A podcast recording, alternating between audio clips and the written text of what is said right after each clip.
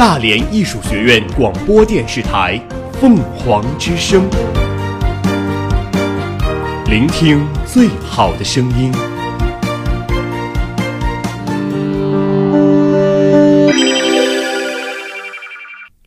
今日天气：今天大连晴天。今天下午2点达到了全天最高温度27摄氏度，最低温度19摄氏度。今天西北风转西南风4至5级。目前本市空气质量指数46，评价等级为优。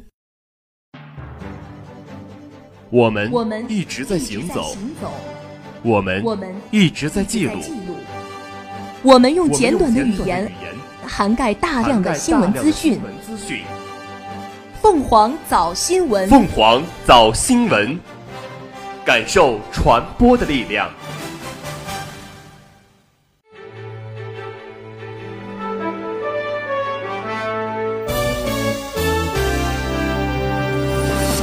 各位听众，早上好！今天是5月31号，星期四，农历4月17，欢迎收听凤凰早新闻。首先，请听今天的新闻快讯。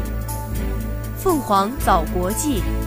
据韩联社报道，为敲定美朝领导人会晤的相关事宜，朝鲜和美国日前分别派出代表团在板门店和新加坡举行工作会谈。美朝领导人会晤的日期有望在本周重新敲定。据新华网，美国白宫发言人桑德斯5月29号说，美国国务卿蓬佩奥将于本周晚些时候会见赴美朝鲜劳动党中央委员会副委员长金英哲，就美朝领导人可能在新加坡举行的会晤进行磋商。声明称，自美国总统特朗普5月24号致信朝鲜最高领导人金正恩后，美朝双方一直保持接触，美方将继续为两国领导人会晤做积极准备。29号，美国海底探测公司海洋无限对马航 MH370 的搜索正式结束。马来西亚政府承诺将公布详细和透明的搜寻报告。29号，韩国国防部发言人崔贤洙表示，韩美之间尚未就朝鲜要求停止举行已知自由卫士联合演习进行磋商，如无特别情况，将照常举行这一每年例行的防御性演习。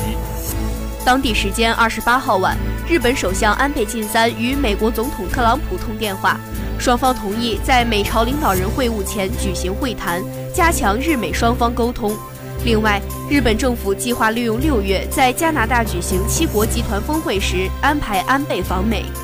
当地时间28号，美国加利福尼亚州雷丁市警方证实，当地飞行训练学校一名教官和一名助理因涉嫌绑架一名中国学员被捕。中国驻旧金山总领馆目前正在了解相关情况并展开调查。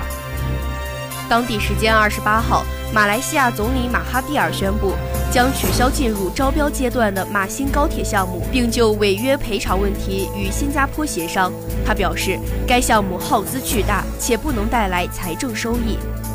当地时间28号，秘鲁文化部宣布，考古学家在秘鲁南部靠近纳斯卡地区的帕尔帕新发现了已有约2000年历史的至少25处地画。据路透社报道，美国国债收益率周2跌至数周低位，受累于欧洲国债市场大跌，因欧元区第3大经济体意大利的政治危机，促使投资者涌入避险资产。哈佛大学一项最新研究显示，玛利亚飓风2017年在波多黎各造成的死亡人数可能达到近5000人，远超过官方公布的64人。据英国《每日邮报》报道，由于冬季恶劣的气候以及中国需求量的增加，海滨度假村中的蟹肉很快就用完了，这使得贩售贝类的商家早就把价格抬上去。除英国西南部外，东海岸也出现了海鲜短缺的状况。美国原油期货价格周2连续第5个交易日收跌。有关石油输出国组织与俄罗斯正在讨论增加产可能性的报告，抵消了委内瑞拉和伊朗原油供应可能减少的担忧情绪，令油价下降至4月中旬以来的最低水平。纽约商品交易所7月交割的西德州中质原油期货价格下跌$1.15，跌幅1.7%，收于$66.73每桶。为4月17号以来最低收盘价。朝鲜中央通讯社29号发表文章，敦促韩国撕毁与日本于2016年签署的军事情报保护协定。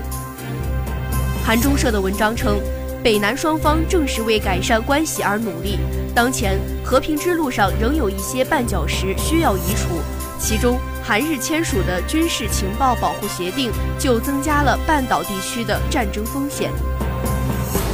2016年11月23号，韩国和日本在首尔正式签署军事情报保护协定。签署这一协定之后呢，韩日两国可直接共享包括朝鲜核武域导弹等在内的军事情报，而不必再经美国中转。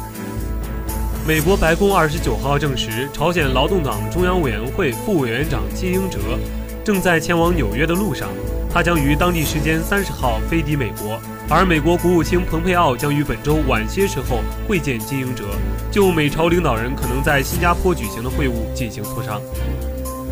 国家主席习近平29号在人民大会堂会见英国约克公爵安德鲁王子。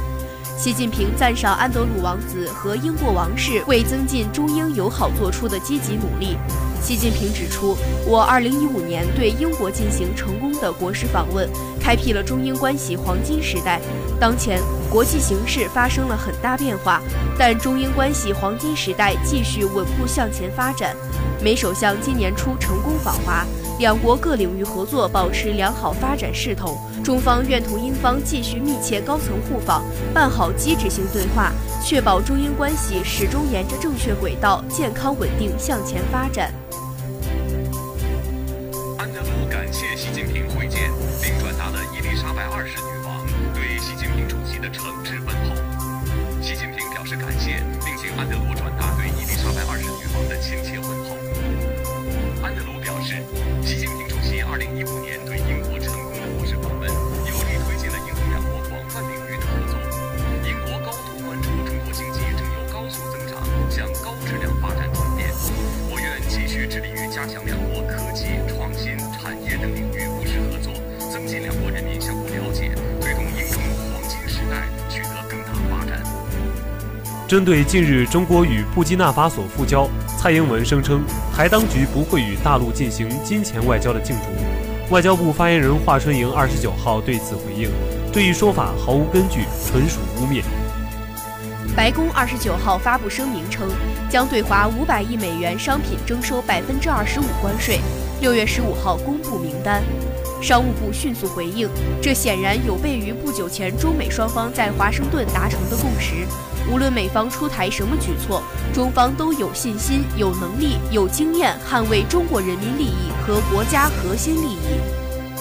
近日，生态环境部通报，2017年10月18号至20号，黑龙江省哈尔滨、佳木斯、鹤岗、双鸭山等4市因大气污染防治不力，连续出现重度及以上污染天气。对此，黑龙江省对65名责任人实施问责。29号，我国自主制造的2万箱集装箱船在上海命名并交付使用。该船是目前国内最大的集装箱船，其制造工艺、智能化水平以及经济性都达到了全国先进水平。该船将投入中国至欧洲航线的运输任务。当地时间28号晚，中国常驻维也纳代表团与联合国外公司在维也纳共同举办中国空间站国际合作机会公告发布仪式，正式开启中国空间站国际合作。这是我国航天史上第一次开放空间站供国际合作。中方代表在致辞中表示，中国空间站不仅属于中国，也属于世界。中国愿秉持人类命运共同体理念，将中国空间站打造成全人类在外国共同的家。希望各国通过在中国空间站的合作，增进互信，打造真诚合作、互利互惠的典范。28号当天，联合国外公司正式召回各国，邀请各国于今年8月31号前提出合作项目申请。下一步，中国和联合国将对收到的合作申请进行联合审核。联合国外公司司长李丕鹏表示，这是这类项目第一次向所有联合国会员国开放。中国空间站计划于2022年建成并投入使用。中共中央日前对涉党和国家机构改革的党内法规和相关文件作出清理决定，废止3件，修改35件中央党内法规和相关文件。最高检发布，目前引起社会高度关注的北京红黄蓝幼儿园、上海携程亲子园、南京爱德美幼儿园等虐童案已提起公诉。 商务部调查显示，我国消费升级步伐加快，进口商品需求旺盛，其中化妆品需求最大。生态环境部日前通报，因大气污染防治工作不力，黑龙江哈尔滨等4市65名责任人被问责，其中厅级干部8人，处级干部39人。 中国北斗已具备在全国范围内提供高精定位基本服务能力，目前标准服务精度在6米至10米之间。当地时间28号，由中国企业承建的巴基斯坦在建最长高速公路项目提前80天通车。凤凰早民生。 就备受社会关注的北京红黄蓝幼儿园虐童一案，检察机关近日向法院提起公诉。2017年12月29号，北京市朝阳区人民检察院以涉嫌虐待被看护人罪，对犯罪嫌疑人刘某某批准逮捕。29号，四川省老年权益保护条例修订草案提起2次审议。 条例提出，老年人患病住院期间不能自理的，其子女所在用人单位应当给予独生子女每年累计不超过15日的护理照料时间，给予非独生子女每年累计不超过7日的护理照料时间。据侵华日军南京大屠杀遇难同胞纪念馆消息，29号下午2点半左右，南京大屠杀幸存者仇秀英离世，享年88岁。 针对近日网上流传陕西西安南长街1号房产项目被政府工作人员内定一事，西安市长安区纪委29号表示的确有关公职人员涉及其中，但具体涉及了多少人，通过什么形式完成了交易等，还有待进一步调查。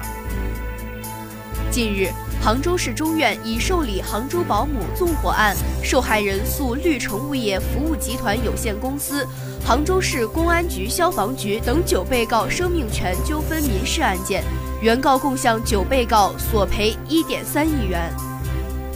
针对近日安徽六安市部分学校教师因待遇问题到市政府集访一事，六安市政府29号通报，金安区、裕安区并没有拖欠教师工资，在带离过程中，少数公安民警执法方式简单粗暴，对此，六安市政府表示诚恳道歉。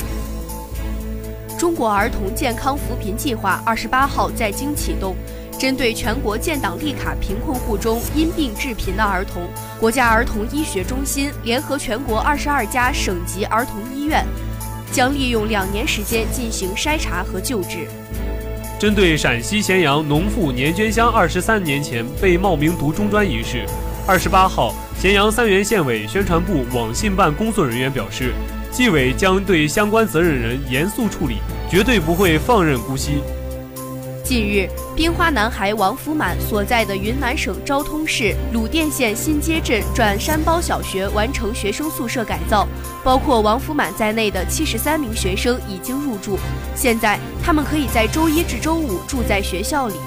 29号，根据国家药品监督管理局药品审评中心的技术审评结果 ，HPV 疫苗西瑞氏的接种对象年龄延长至45岁，已获得批准。伴随着气温上升，下月起多地将陆续发放高温津贴。今年，江苏、天津等地还上调了标准。日前，大熊猫萌萌在成都大熊猫基地平安产下一对雌性幼崽。 这是今年以来全球首对新生圈养大熊猫双胞胎。近日有报道称，中国胸痛大学于26号在山东济南成立。教育部29号回应，未接到有关设置申请。广东检方近日破获惠州一起看守所窝案，民警周某等5人受贿58万元，帮死刑犯假立功保命，被分别判处有期徒刑。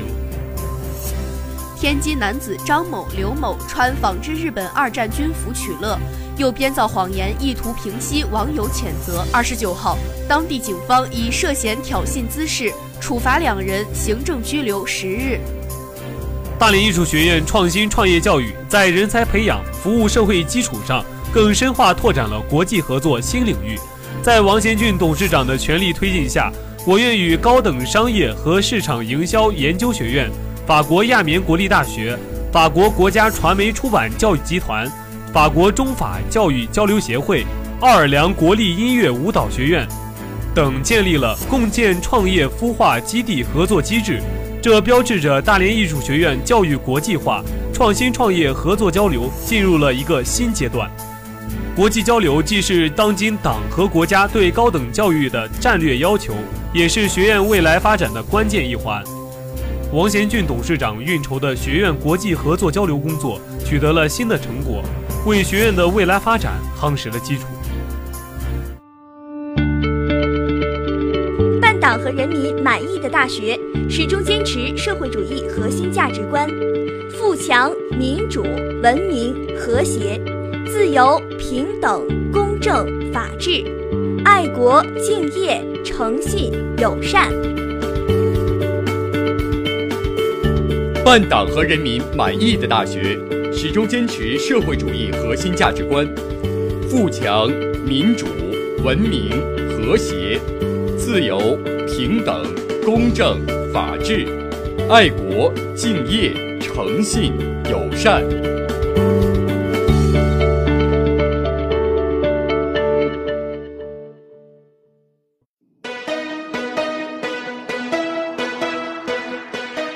挑战运动极限，创造校运佳绩，热烈迎接大连艺术学院第7届运动会，祝校运会取得圆满成功。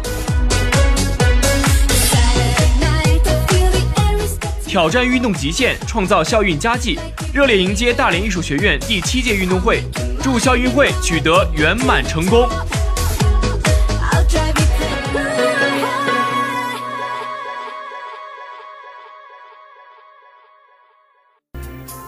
凤凰早天下。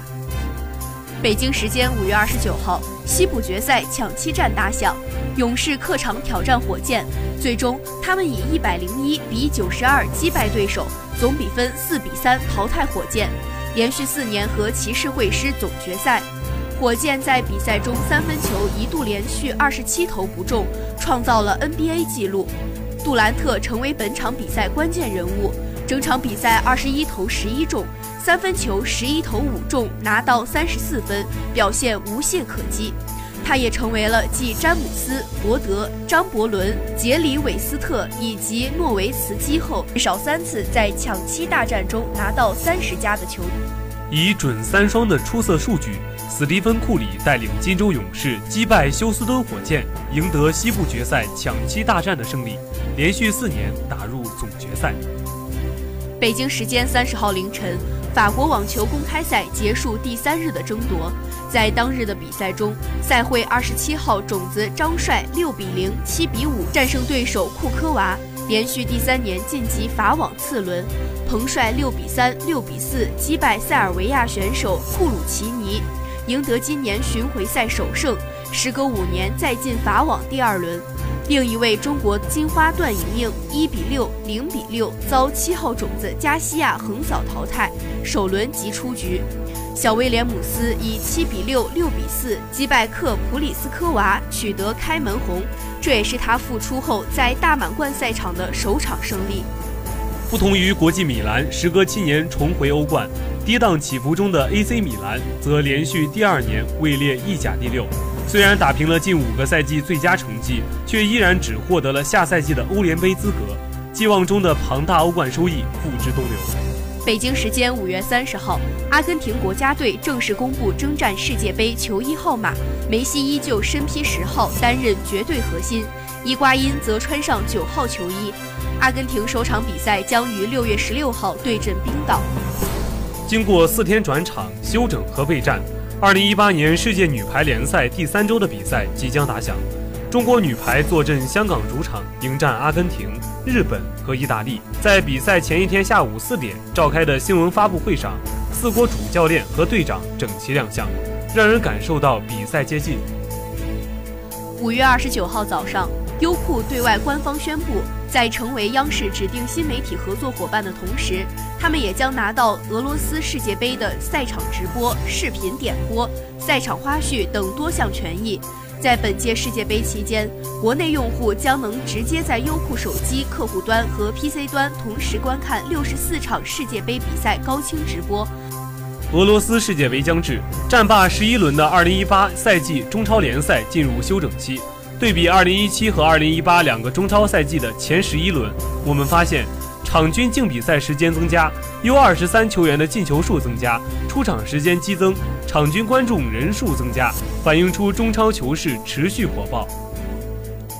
北京时间5月30号，2018土伦杯第2轮 ，U21 国足1比1险平卡塔尔。第16分钟，阿尔加内西破门为卡塔尔先下一城，从阵独秒点球扳平比分，双方最终握手言和，国青取得首个积分，延续出线希望。距离世界杯开幕不足20天，赛事安保问题却已经出了岔子。据路透社报道，9名被俄罗斯当局列入黑名单的球迷竟然买到了比赛球票。以上就是今天的新闻快讯，主播常金明、王磊。下面您将听到凤凰早新闻热点转评。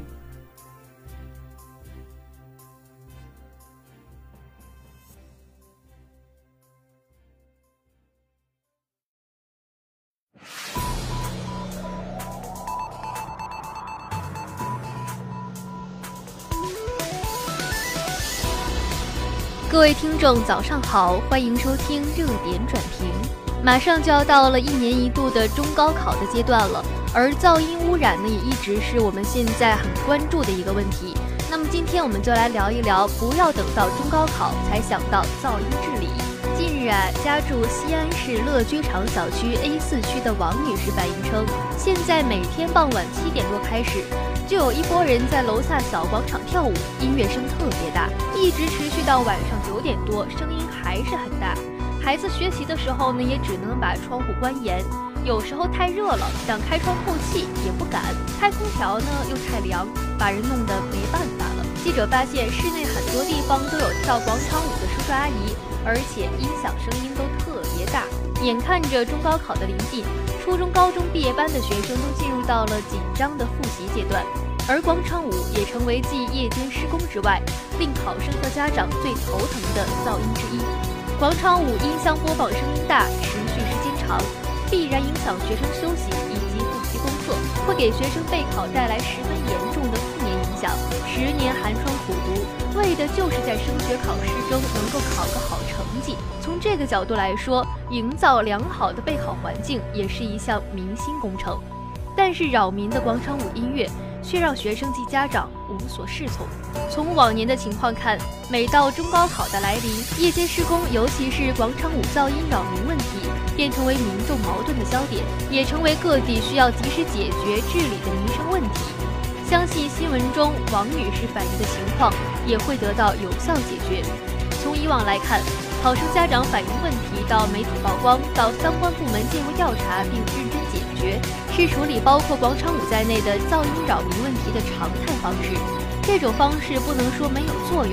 但是从总体来看，依然摆脱不了运动战刮阵风式的治理思路。实际上啊，广场舞扰民问题由来已久了，不仅仅中高考期间，平时也十分严重。只不过中高考来临这一问题才凸显出来，并得到人们的重视。而中高考来临时噪音问题被人们屡屡提及，则反映出平时噪音扰民问题并没有得到有效解决。倘若平时就依法依规治理好噪音扰民问题，那么中高考来临之际，也不会有居民反映类似问题了。跳广场舞不仅锻炼身体，也能够增加生活情趣，还能促进友谊，所以许多大妈沉浸其中不能自拔。不过跳舞者有娱乐的权利，而周围居民呢，也有不受噪音侵扰、享受安静环境的权利。这个是基本常识，跳舞的人理应顾及别人的感受，而不是我行我素。所以为了治理包括广场舞在内的噪音污染，我国制定了城市区域噪声标准，明确规定了城市5类区域的环境噪声最高限值。以居住文教机关为主的区域，昼间55分贝，夜间45分贝；居住商业工业混杂区，昼间60分贝，夜间50分贝；工业区昼间65分贝，夜间55分贝；道路交通干线道路、内河航道、铁路主次干线两地区域。昼间70分贝，夜间55分贝。这个夜间呢，指的是22点到第二天早上6点。而每个地方呢，也有防噪音污染的规定。拿西安市来说吧，就有《西安市环境噪声污染防治条例》，它规定了在噪声敏感建筑物集中区域以及附近的街道、广场、公园，晚上9点到第二天早上7点进行宣传庆典、文化娱乐、体育健身等活动，不得使用音响、抽打陀螺、甩响鞭等方式产生环境噪声，影响周边居民正常休息。城管执法部门负责管理城市建成区街道、广场、公园等公共场所的噪音污染。可见，治理噪声污染并非无法可依，只是相关部门没有依法去担当监管责任。不管是国家标准还是各地规定，都明确规定了跳舞的时段、声音允许的范围之内以及治理噪声的部门。但是奇怪的是，广场舞依然在跳，音响的分贝值依然远远超过规定。倘若不是中高考来临，广场舞噪音还会不被人重视，舞还是会跳下去。音响还会高分贝地唱下去，不知是居民早已习以为常，还是对于相关部门不作为已经无可奈何了。不错，城市区域广大，跳舞的场所很多，相关部门可以手大舞不过天。不过，只要依法依规，对违反规定者，该罚款罚款，该取缔取缔，发现一起查处一起，那么